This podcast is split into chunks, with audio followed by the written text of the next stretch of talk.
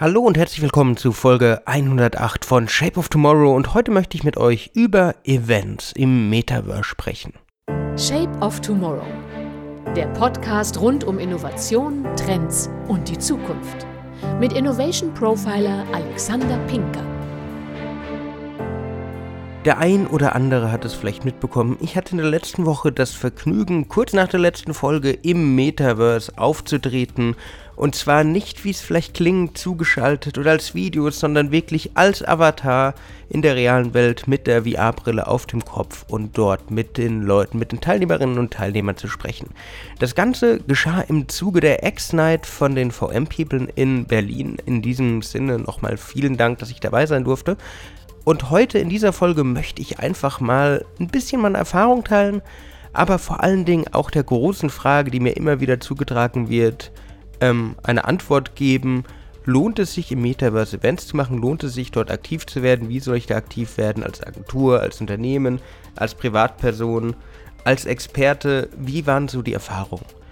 Und ich muss sagen, so das erste Mal auf der VR-Bühne zu stehen, das war ungewöhnlich. Ich mache das jetzt relativ lange mittlerweile. Ich bin schon viele Jahre, eigentlich schon fast zehn Jahre lang äh, Keynote-Speaker. Das heißt, ich rede, rede, rede und das ist so Teil meines Jobs. Vor Menschen zu stehen, egal ob digital oder analog und mit denen irgendwie zu interagieren. Aber im Metaverse war das nochmal eine ganz andere Geschichte. Weil man hat andere Herausforderungen. Das war sehr spannend zu lernen. Jetzt ist es nicht das erste Mal gewesen, dass ich eine Virtual Reality Brille auf dem Kopf hatte, um Gottes Willen. Aber wenn du aktiv mit ihr arbeitest, wenn du wirklich über eine Stunde sie aufhast, ist es eine ganz andere Art von Wahrnehmung. Und das sind so ein paar Learnings, die ich gemacht habe. Wie immer, wie es sich zu einer guten Keynote gehört und wie es auch die Kollegen von der X-Night wunderbar gemacht haben, es gab zuerst einen Techniktest. Da die VR-Brille voreingerichtet war und ich sie daher zugeschickt bekommen habe, habe ich ein bisschen vernachlässigt, die ganzen Einstellungen vorzunehmen.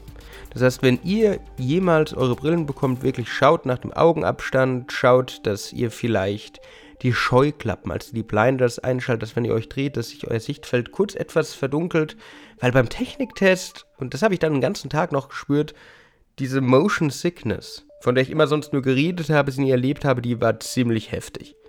Mir war, als ob ich den ganzen Tag auf einem wild schwankenden Boot verbracht hätte. Und, wow.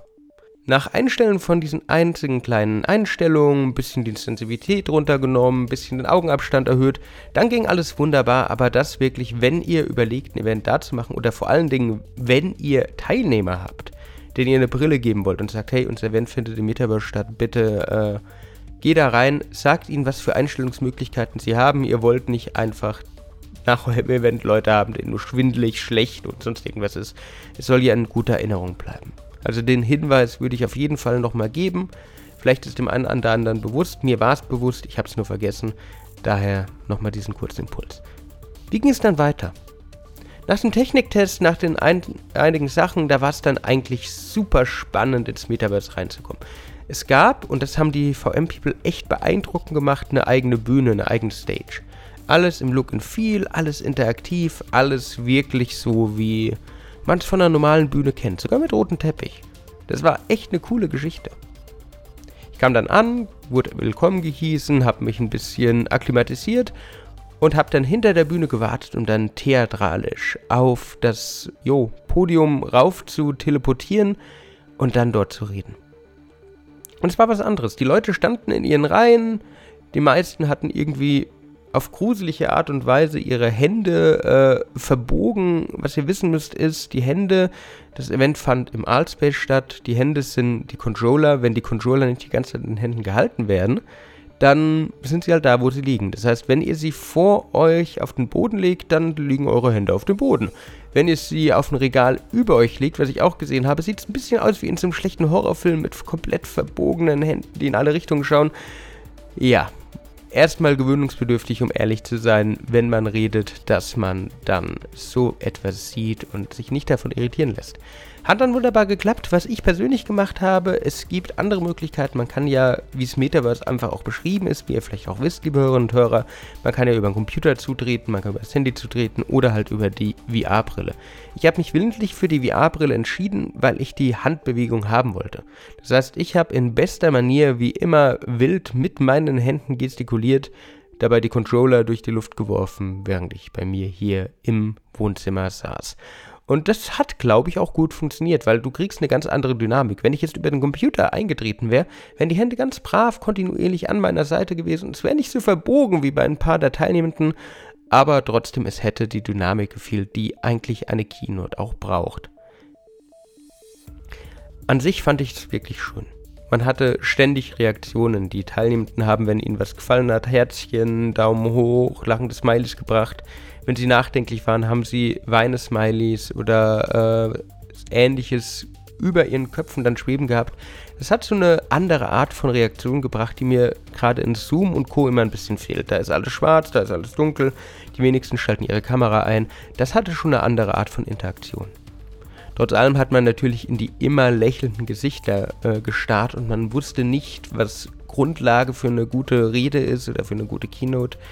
Man konnte nicht die Leute lesen, um zu sagen, hey, das kommt gut an, das kommt schlecht an. Da ist eine Augenbraue hochgezogen, vielleicht sollte ich da nochmal reinhaken. Diese Art von Interaktion, diese Art von Selbstfeedback, die fehlte leider. Es war trotz allem ein wirklich cooles Event. Die Tonaufnahme war natürlich nicht optimal, wie jetzt hier vom Studiomikrofon. Natürlich fehlte sehr viel, was man sonst hat, aber mit dem großen Bildschirm hinter einem, sogar mit Referentenbildschirm vor einem, wo man sich einerseits selbst auf der Bühne sehen konnte, zum anderen aber auch die Präsentation gut und leserlich hatte, da kann sich so manche Real-Life-Bühne noch was abschneiden.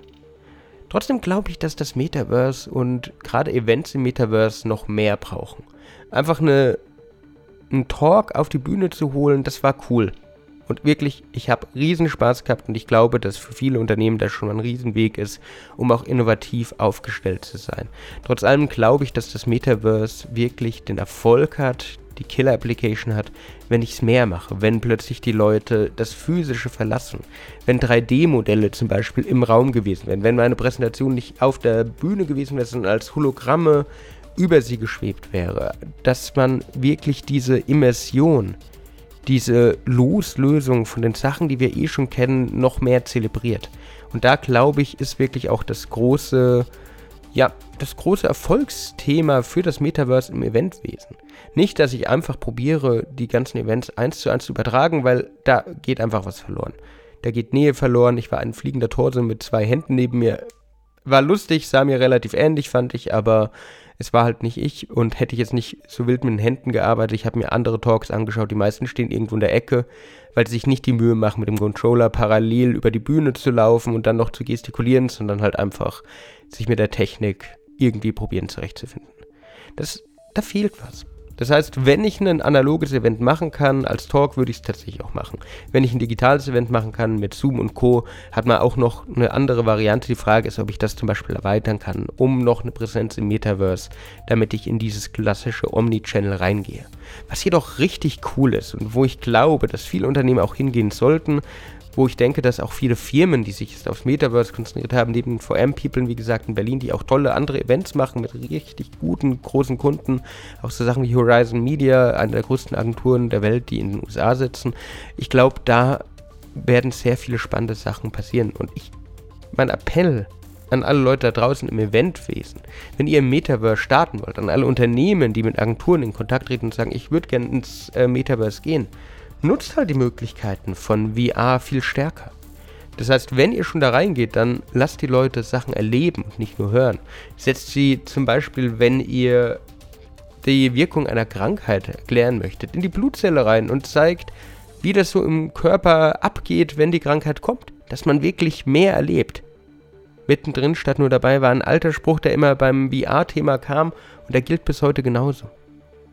Daher nutzt die Immersion aus. Es ist ein Ego-Medium. Die Leute nehmen Sachen viel stärker wahr und bleiben dann hängen. Das heißt, nehmt den Impuls und dann macht den Impuls zu einzigartigen Shows. Trotz allem macht's. Geht rein. Besucht die X-Nights von den VM-People, die einmal im Monat stattfinden. Schaut, was ihr sonst in Allspace, Horizon, Decentraland, Sandbox, was auch immer findet. Geht auf ein Konzert, wenn ihr wollt. Aber probiert wirklich mal das Metaverse zu erleben. Weil wenn ihr mal drin wart, wenn ihr auch diese ganzen Einschränkungen, die natürlich die Immersion mit sich bringt, erlebt habt, dann geht man auch anders rein. Dann fangen die Rädchen an zu klappern und zu rattern. Dann hat man plötzlich Ideen. Und wenn nicht, mein Gott, dann wendet euch an Experten, wendet euch an mich, wendet euch an alle möglichen Leute und fragt, geht mit denen ins Sparring. Ich glaube, das braucht es einfach.